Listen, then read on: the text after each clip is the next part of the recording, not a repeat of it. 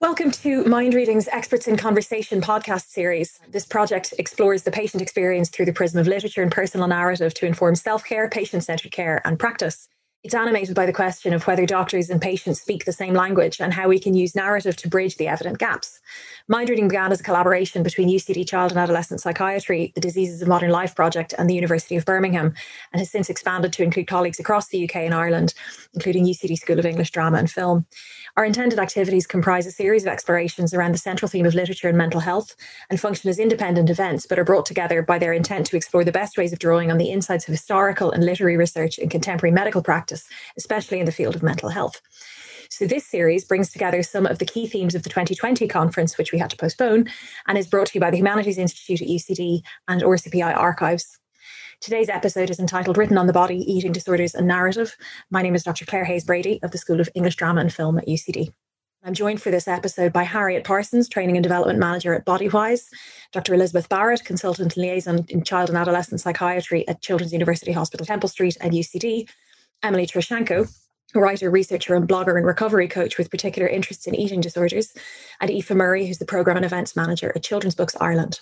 So, as the last, as the final part of the the episode, I'm going to open up to all the panelists we're going to have a, a, brief kind of q&a just bringing together some of the ideas that have emerged and what i think is really interesting from today's um, presentations is the the range of ways in which narrative can be important right so in in treatment or in in in learning about the patient experience of ed and, and how that's kind of unexpectedly perhaps um, how that can kind of have unexpected consequences, as both both Harriet and, and Emily pointed out, and also the use of these kinds of narratives of case histories of individual patient voice narratives, of composite narratives, of reflection in clinical practice, in education, and in reflection. So really wildly different um, wild, wildly different approaches and uses, and then also the kind of more general um, relationality of reading that we see with with with your projects um, in CBI,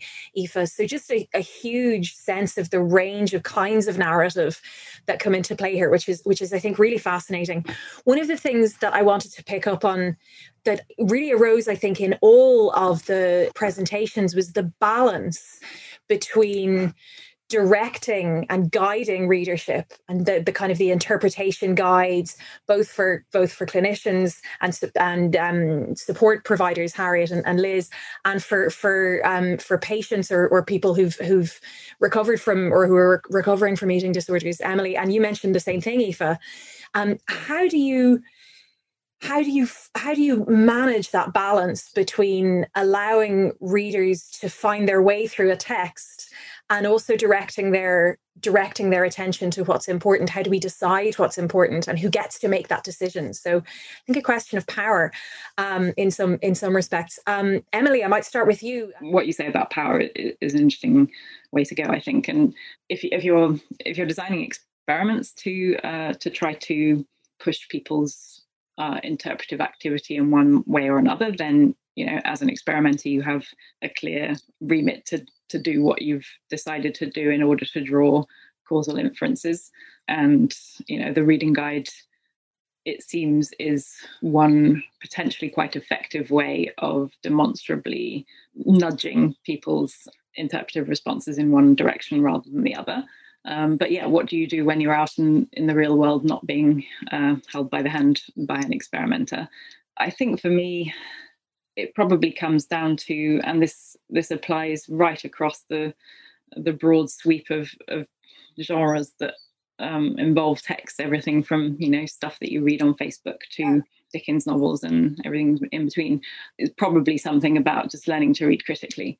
Some of the principles in, involved in academic literary study, for example, narrative perspective, seem likely to be relevant here. You know, what kind of perspective is uh, a story being narrated from or focalized through? How can identifying that perspective give you a way of not necessarily taking at face value everything that that uh, narratorial figure is is conveying, not necessarily you know uh, assuming that their value judgments about things are valid.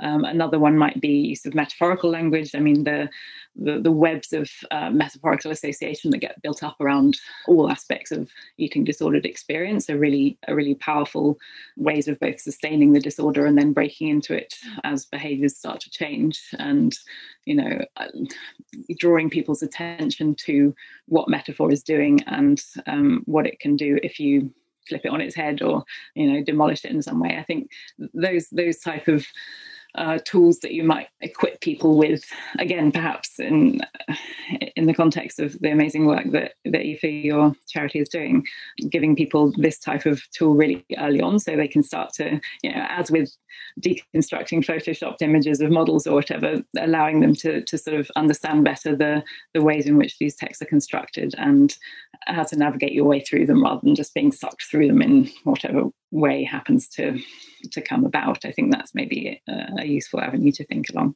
Yeah, that's that's really useful and actually sort of broadens out into into one of the questions that I wanted to talk about in terms of using narrative and, and the question that Liz raised very early on, the very practical question of of what are the things that we can use, what are the things that can be applied in the context of of medical and clinical education. I think you've given a really useful answer there um, around perspective and and as you say, just sort of literacy, um, media literacy and information literacy, which is something that we're kind of increasingly talking talking about, as you say, with with imagery and with news, but we don't always remember to bring that back actually to either to fiction or cultural representation or to individual narrative sort of self self narrative of the kind that that, that liz and harriet have, have particularly been talking about. And Aoife I, am I'm, I'm really interested in the in the, the the shadowing the shadowing program that you talk about. And I'm, I'm curious as to how you would see that rather than sort of telling children what to read, which you, you've been very clear is not what you're interested in. So how do you guide that reading? How do you how do you foster those kind of independent reading dispositions through through your work? And picking up on, on what Emily has said there. We I suppose specifically around the Book of the Year awards, we we are saying these are the eight or ten books that this particular panel thought were excellent. And this is who this panel are. They all happen to be adults, except for one young reader, a young person. Um, on another year, this panel might have chosen a different list. This isn't the be all and end all. Um, so we we go out to the schools, we tell them this, these are the shortlisted titles, and then we say to them, have a read of them. Read of them if you want to. You don't have to read all of them. And we also, um, we talk about guided reading. We also provide um, a junior jury pack, which is a resource pack that the te- a teacher or uh, whoever's guiding the reading, whoever the adult is, the gatekeeper, can use with the class to um, draw out the different elements different themes of the book addresses. We try again for that not to be too didactic. I mean, it is written by a person. that person has put together these resources and come from a particular point of view, and we try to bear that in mind. And um, but again, it is about it really is about trying to foster that idea of critical reading in in a young person. Like it's actually surprising how how little their opinions are gathered and how often they're told this is a book you must read you must like all books. Like when the book doctor meets a child and says you didn't like that book you didn't like black beauty that's great like did you, did you read much of it? And the child says yeah i read the whole thing because i thought i should. No next time maybe read 10 pages if you don't like it put it aside. That by itself is a really um, empowering and almost shocking thing for a child to learn um, so again we try to bear that in mind that we are providing and showcasing excellence without being especially prescriptive or didactic in it. Yeah.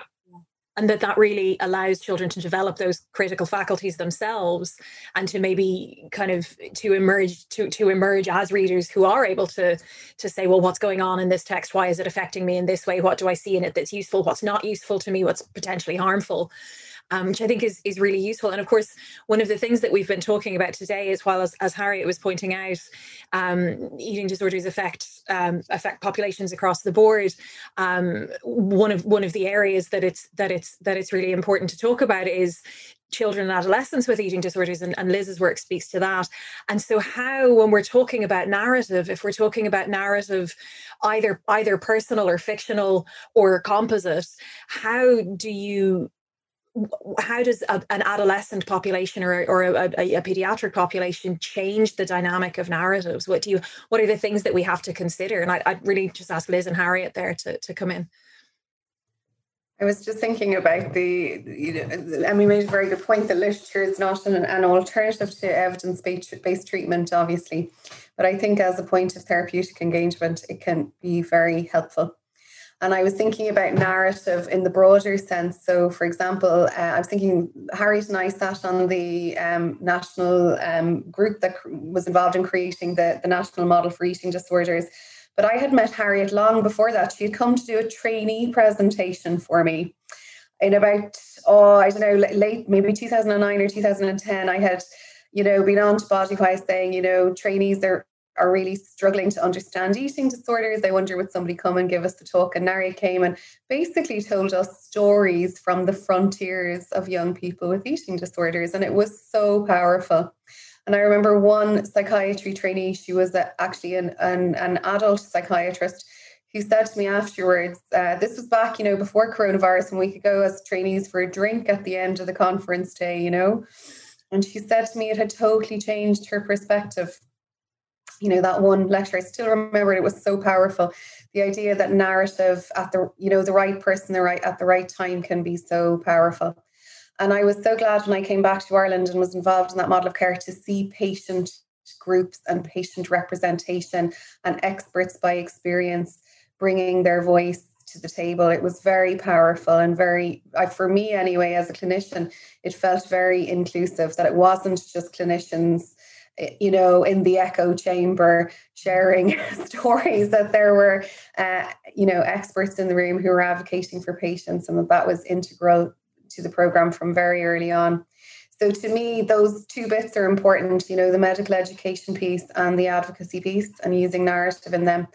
Part of it for me as well, I think we can't ask experts by experience to talk to every student doctor and every student SLT and every student social worker and every student psychologist. Like, firstly, it would be, I think, unbearably difficult to retell stories over and over to um, to different groups of clinicians, uh, some of whom are really interested and some of whom are required to be there for their university credits, right? I mean, talk about disheartening if, if you, you know, were there as the, as the expert by experience. So I think we have to be creative. We have to think about ways that we can integrate patient voice into, you know, clinical education of all kinds because I think sometimes we, I don't know if Harriet will agree with me, sometimes we ask patient advocates to do it they're fantastic. Like Harriet certainly blew the minds of 40 or 50 trainee psychiatrists, which was brilliant and I'm sure had long term impacts.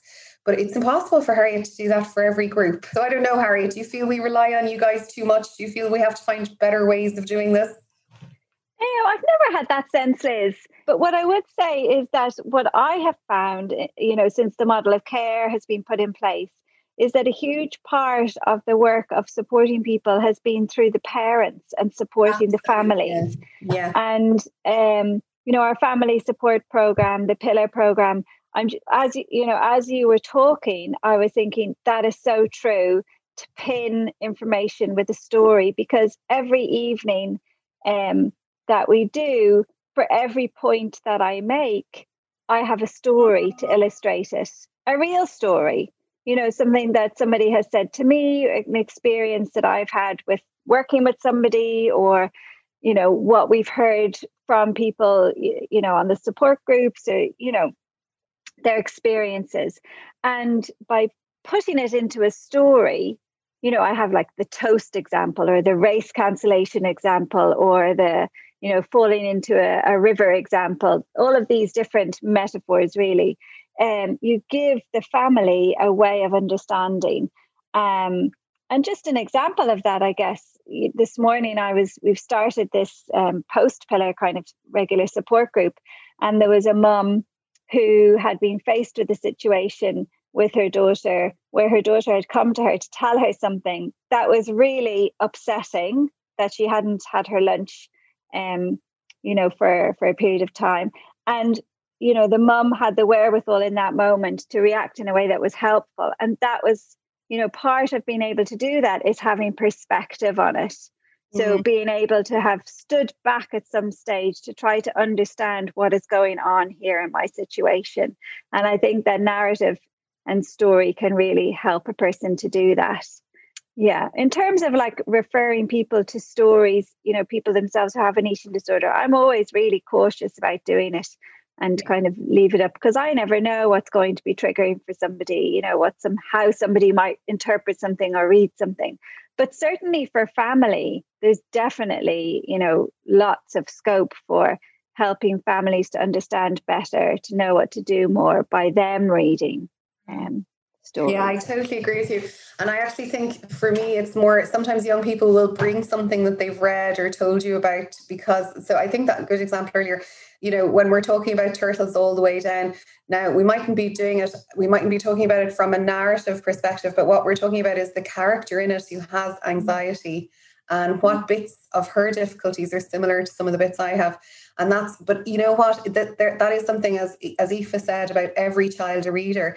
If children come to you and they're interested in reading and they've found things that make sense to them or have have caused them to ask questions, I think and and also assuming the clinician is a reader and knows a little bit about the story you know that so it's a very you know tricky and limited and bi-directional thing and not everyone is going to be be interested in that but hey when it happens it can be really really powerful i think I think that's a really important point, and the, the the term that strikes me is maybe resonance rather than relatability. I mean, what, Absolutely. what yeah.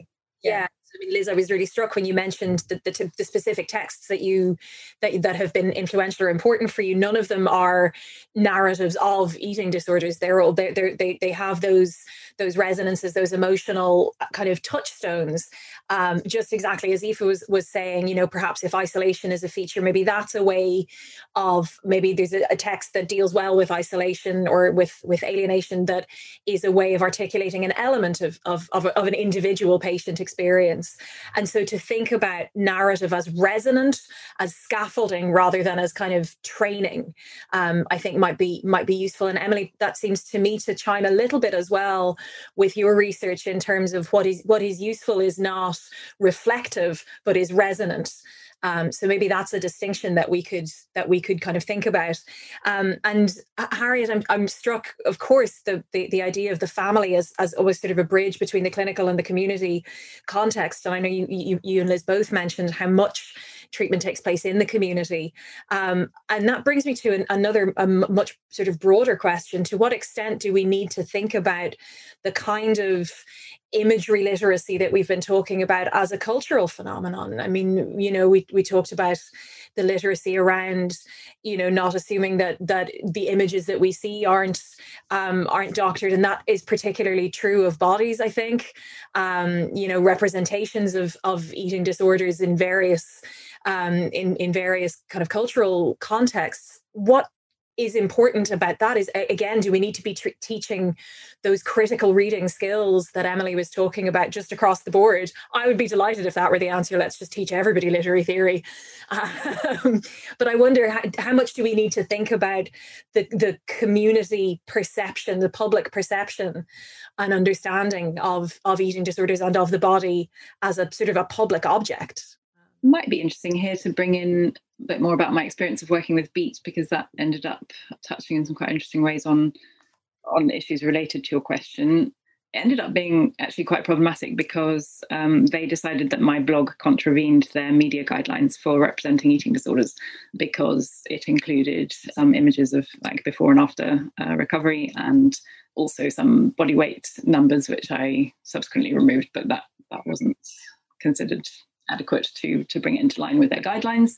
I found this really kind of disheartening because one, as far as I could tell, their guidelines were put together on the basis of uh, pretty sketchy research uh, involving a small number of people, and I mean almost all the research that I've been aware of them doing, and I think this is a, a problem in the charitable sector in general, uh, is is highly biased. They're pushing people to basically report stuff that makes their cause seem more important, and that often just means getting people to uh, emphasize the negatives and you know the reasons why more money needs to be poured into this um, so that, that, one of the issues was with the evidence base for, for the guidelines that they'd drawn up. Um, but the second, the sort of more interesting question really was about the potential for doing good versus uh, incurring risk.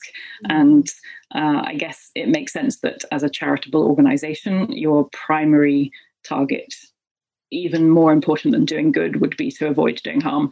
And as a blogger, you know, that may or may not be the the hierarchy of, of intentions.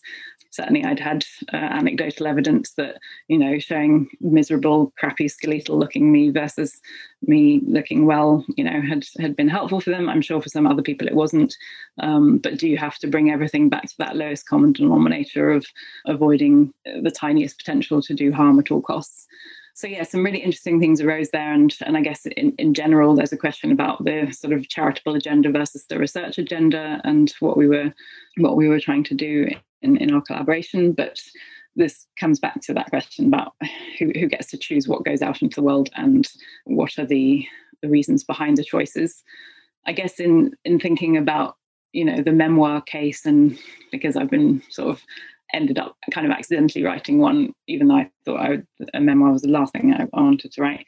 I think people's reasons for writing such books are often not really very well interrogated by themselves, and often, in particular, a kind of general awareness raising instinct or ambition may be getting conflated with a doing therapeutic good ambition. And I think actually those two uh, readerships may have almost orthogonal requirements when it comes to, you know, what kind of information you give them about eating disorders. If you generally know nothing about them, then it may be helpful to get all kinds of detail. If you know a lot because you've got one, uh, what you need is probably something entirely different. And that's where I guess the points about resonance versus specific kind of factual relatability may come in. But yeah, some really difficult questions there that I I don't have answers to, but um, encountering. Um, Harriet, I'd like to I'd like to ask you about that as well because it's obviously something that that you've you've got you've got experience with and and, and interest in, and in terms of sort of public understanding, as as as as Emily says, which may have completely different needs than than individual patient understanding, as as Emily said, maybe oppositional needs. Could you talk a little bit about how you see sort of cultural representations of, of eating disorders?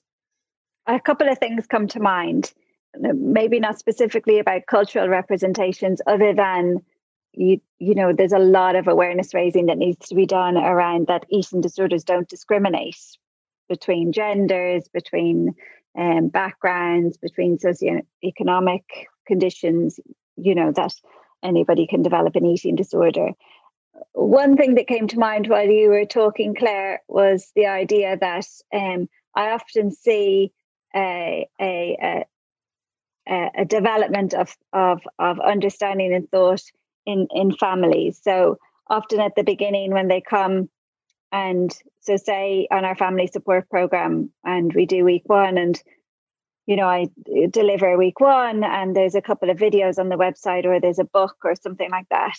And they um or they want to take it and make their person look at it and that then they will know uh, why they shouldn't be doing what they're doing and will realize what they're doing and will change. And so they have to go through a, a, development of kind of, of of starting to understand. You see the dawning of the realization that that isn't going to be the way this works you know that these that the the stories that we have the experiences that they read about are particular to those people and that actually they have to try and figure it out themselves um, and it is about trying to piece together the story of their family, which is uh, how they begin to navigate how to support their person. Um, I think, particularly for somebody who's had an eating disorder for a long time, or for a young person who's kind of coming out of their eating disorder uh, into adulthood, it can be incredibly helpful for them to give themselves a story so that they understand what's happened to them and I would have done this, you know, work privately as well. So I would have done this with people a couple of times, you know, let's let's let's do the timeline. Let's figure it out. Let's give it a story because you want them to have a way, a narrative, a way of saying this happened to me and this is what happened. You know, this and then this and then this, because it can be really helpful for them to have something to hang it on, to tie it on in that way. But that raises another issue, which is the telling of one story. And while that can raise public awareness you know in media we're always getting media requests you know but do you have somebody do you have a parent or somebody um, and while that's brilliant because listening to a person speak is far different, say, from listening to me speak about that person. But then there is, I always feel slightly uncomfortable about it because that's always going to be there then. And it, they're always going to, you know, if they're Googled or whatever, that's that's what comes up. That's there. And I think that it's um, in in recovering from an eating disorder, there will be a time where the person will feel well and will want to tell their story and might tell it. But then there will be another bit where they want to move away from their story and not have it attached to them in that way anymore or be identified in that way. And that can be, I think that's a bit problematic. And I think that that's where this whole discussion is about the use of narratives and how it can be helpful at different points. And it absolutely can, but it can also be challenging for people or can you know, as Emily has said in the research, so interesting that the eating disorder mindset hones in on certain aspects and forgets all the maybe all the positive stuff and just hones in on, you know, how they did certain bits or whatever. So we have to be really careful about that. But I suppose I would hope that people who have an eating disorder get to a point where it's no longer part of their life, you know, where they move away from it and um, they they they start a different chapter of their story. to coin a phrase, um, that's really really well said. I, that that idea of kind of your your proximity to your to your narrative is is so important, and it can become a kind of an entrapment almost. I was really struck by by um by something that that both you and and Emily pointed out that there is this this kind of um, the sense of a boundary space which it, within which these narratives can take place. And you were talking about service providers and the duty to open up a safe space and that space of unknowing. I thought was a really useful, um, a, just a really useful image. And and Emily, you were similarly talking about the kind of the the seeking out of these very restrictive kinds of narrative, and as as as a as a, a real a, a real problem. So that idea of kind of op- narrative as opening boundaries rather rather than imposing boundaries i think is a, a, really key one and giving giving again that resonant space giving giving kind of equip equipping patients and clinicians and children as as they as they become readers as they become as they kind of grow up to to to to find the language themselves to, to speak to the, their own stories. But one thing that I'd like to ask Liz about as well is we t- we've talked. Liz, you you came at this from as as a as a kind of a way of dealing with some of the emotional toll as a clinician of dealing with these um, dealing with these cases, and there's a balance again there between the clinician's experience of a patient's story and the patient's ownership of a patient's story, which seems to chime a lot again with this kind of idea of who owns a story and who gets to decide what we should know and what we should hear. So I wondered if you could just say a little bit about how you how you see the clinician as using the, the the the, patient's narrative or engaging with the patient's narrative in their own reflective practice as well. Yeah, great question. It's a huge question actually. So we all know when we go to the doctor with any kind of an illness, we have to be vulnerable. So I go to my GP about a problem, I have to be vulnerable. I have to share my story. I have to tell them about what's happening. I have to allow them to examine me. So immediately uh, I am physically vulnerable. You know, if people have talked a little bit about embodiment and embodied feelings. And um, so immediately we're into that sort of physical sensation uh, boundaries. If I if someone's going to examine me and do bloods, then that's intrusive. Okay, and now if I'm a teenager with a, an eating disorder and I'm in, in our hospital in the emergency department, say because my CAMHS team have sent me in because I'm very unwell. Not only do I have to be vulnerable in all of those ways, I also now have to be weighed by someone who doesn't know me on a weighing scales that I'm not used to in the emergency department in a you know reasonably uh, public space. I mean, it's a, it's a treatment room, but it's still it's not you know it's not home. It's not the clinic I'm used to.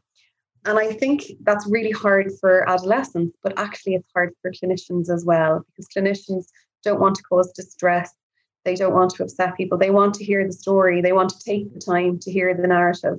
Um, but if I'm the A and E doctor and there's 20 kids in the waiting room, you know, I don't have as much time maybe as I would like, and I still have to you know, do do do the physical checks. Sometimes what's happening isn't ideal, and that's difficult.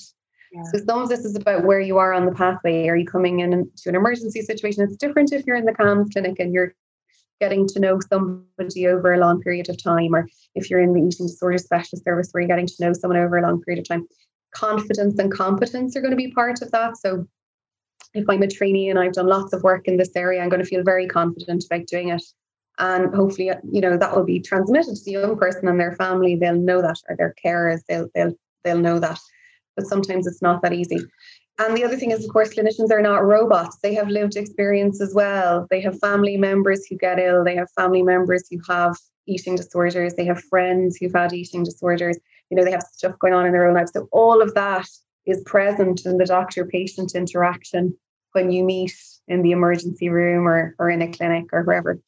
And I think in medicine and in um, clinical practice generally, we've had a lot of, of very, very significant difficulties around burnout um, or compassion fatigue. There are lots of different words for it.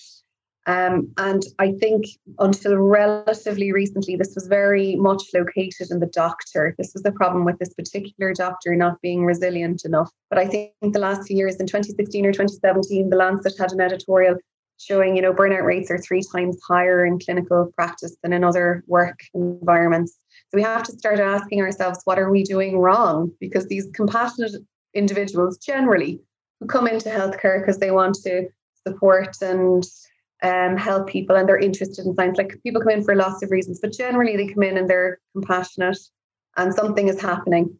So one of the ways to think about that is thinking about how can we use narrative as a way of supporting reflective practice and thinking about the doctor-patient relationship. What am I bringing to this as the doctor myself? What is the patient bringing to it? What is the parent or the carer bringing to it? All of those things.